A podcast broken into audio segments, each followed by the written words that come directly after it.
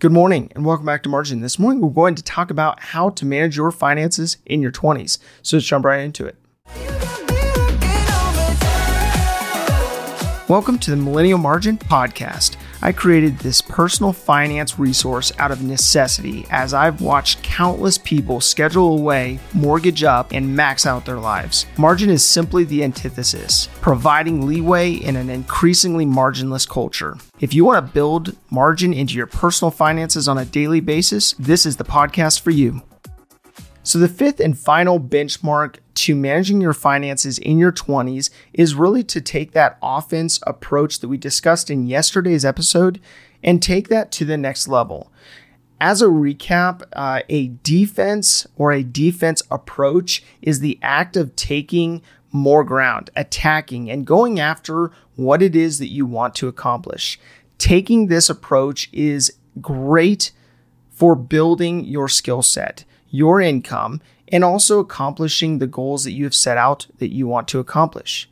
Now, in order to do this, though, you need to couple this with what you ultimately want to be doing and what you want to accomplish.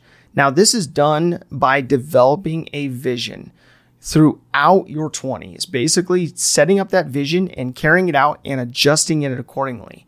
Now, this will help you to figure out what you want to accomplish in your life. Whether you're in your 20s or not, though, you need to know where you're headed. Do you know where you're headed? Do you know what your life ideally looks like in 5, 10, 20 years down the road? And if you've never sat down to do this, why? Why have you not sat down to actually look at this?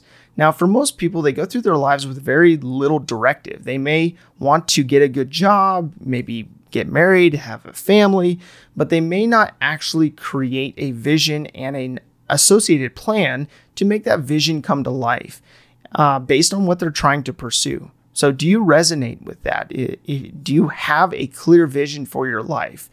And do you have the logical next steps in order for you to make that life a reality and to be able to ter- determine, you know, whether you are actually headed in the right direction or not? What if you don't know where you want to go? You don't know where you're headed. What if your vision is not clear? Maybe it's just underdeveloped or you've not, you haven't even started it.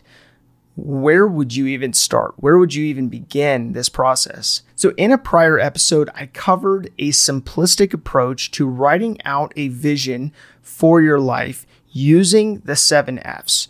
Now, this wasn't something I was an originator of, even though I tweaked it along the way to fit the needs of what I saw people dealing with.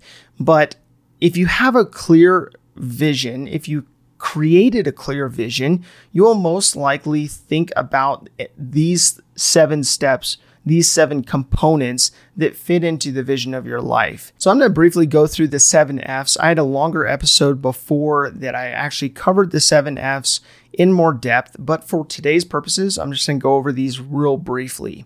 So, the first component has to do with faith. This is your guiding principles, this is your values, your morals, your viewpoint of the world, how you view the world. I believe this is foundational to how you live your life and to whom, who you live your life for, or for what.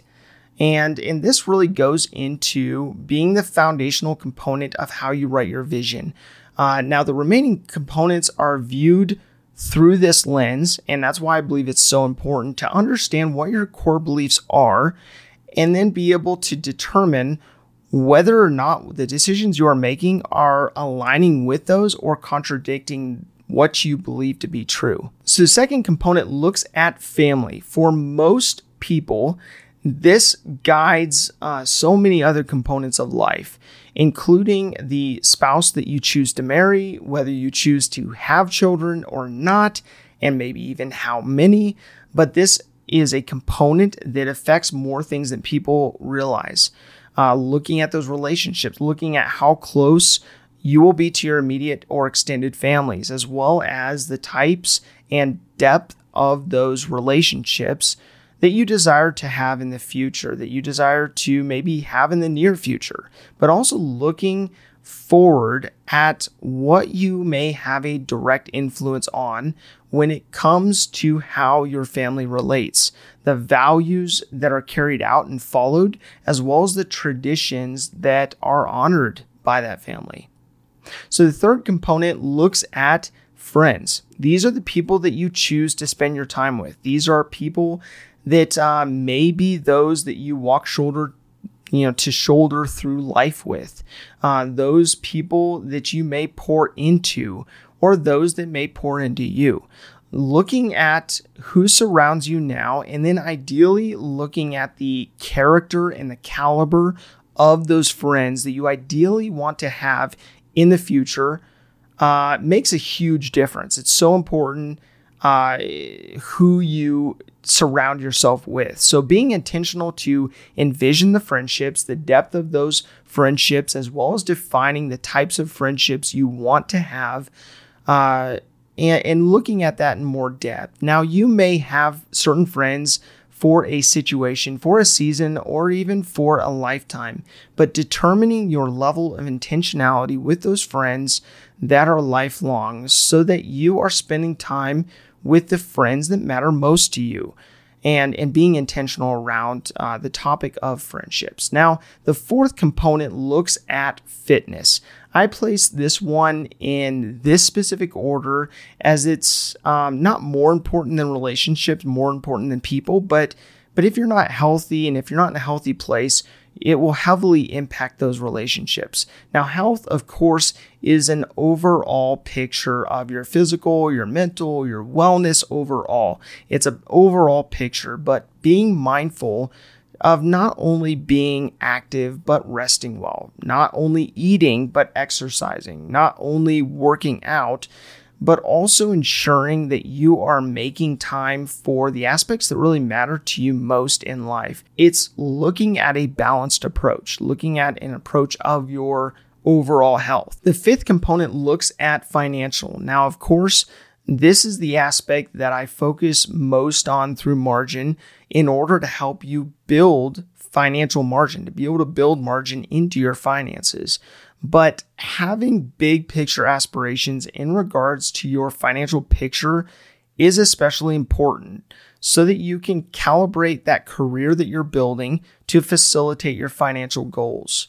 Now, your finances are a broad term and they're uh, kind of ambiguous, but to look at them more clearly, you want to encompass your ability to not only handle the defense, but also to be able to handle the offense of not only the wealth preservation component, but also the wealth generation as well.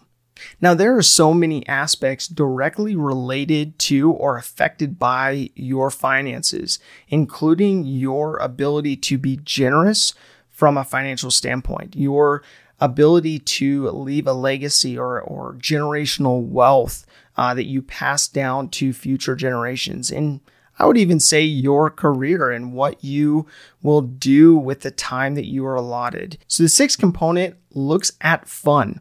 Now, this is building in the ability to make room for what is deemed fun to you, whatever, however you define that. And it's especially important. You know, what is fun to one person may be pure agony to someone else but determining what this means for you specifically is especially important. Now, think about the trips or the experiences that you have had or want to have. Think about the aspects uh, that you want to be involved in in order to cultivate your ability to loosen up and intentionally be present with the people that matter most to you, but also envisioning your life through the lens of what you can do to enjoy the journey rather than always looking at the destination. Now, you may not have thought about this, but you don't want to wait until retirement to be able to really enjoy and experience life. So you want to be intentional to not uh, just uh, you know go through life waiting for retirement to have fun. So the seventh component and final component looks at focus. Now, I'll be the first to tell you that this one in particular is is pretty difficult for me because there's so many things I'm interested in, but it is absolutely critical for your vision. Looking at what you will focus on, what you'll put your life energy toward so that you can clearly determine whether you are um, heading in the right direction, whether you are are pursuing the right things. Now, what you focus on is the outcome of the three P's in the last episode that we talked about, but figuring out what it is that makes you come alive, that you can be naturally good at, and what you can make a living doing is especially important in determining what your purpose is. Now, this all said, this vision you develop matters so much. This helps you determine guardrails for your life, uh, aspects that you would operate within uh, for your life to ensure that you are not involving yourself in, in stuff that you don't have alignment with. Uh, this vision you create will consistently change as you mature and grow. Uh, and as your life changes, but having guiding principles will ensure you don't uh, waste your life or you get off track at some point. So, my call to action today is to make time to spend 30 minutes to develop a vision for your life using the seven F's.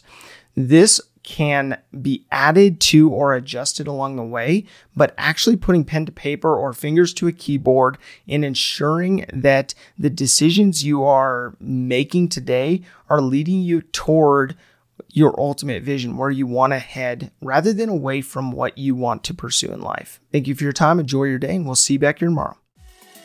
If this information is helpful to you, please do follow, visit millennialmargin.com, or connect with me on Margin's social platforms.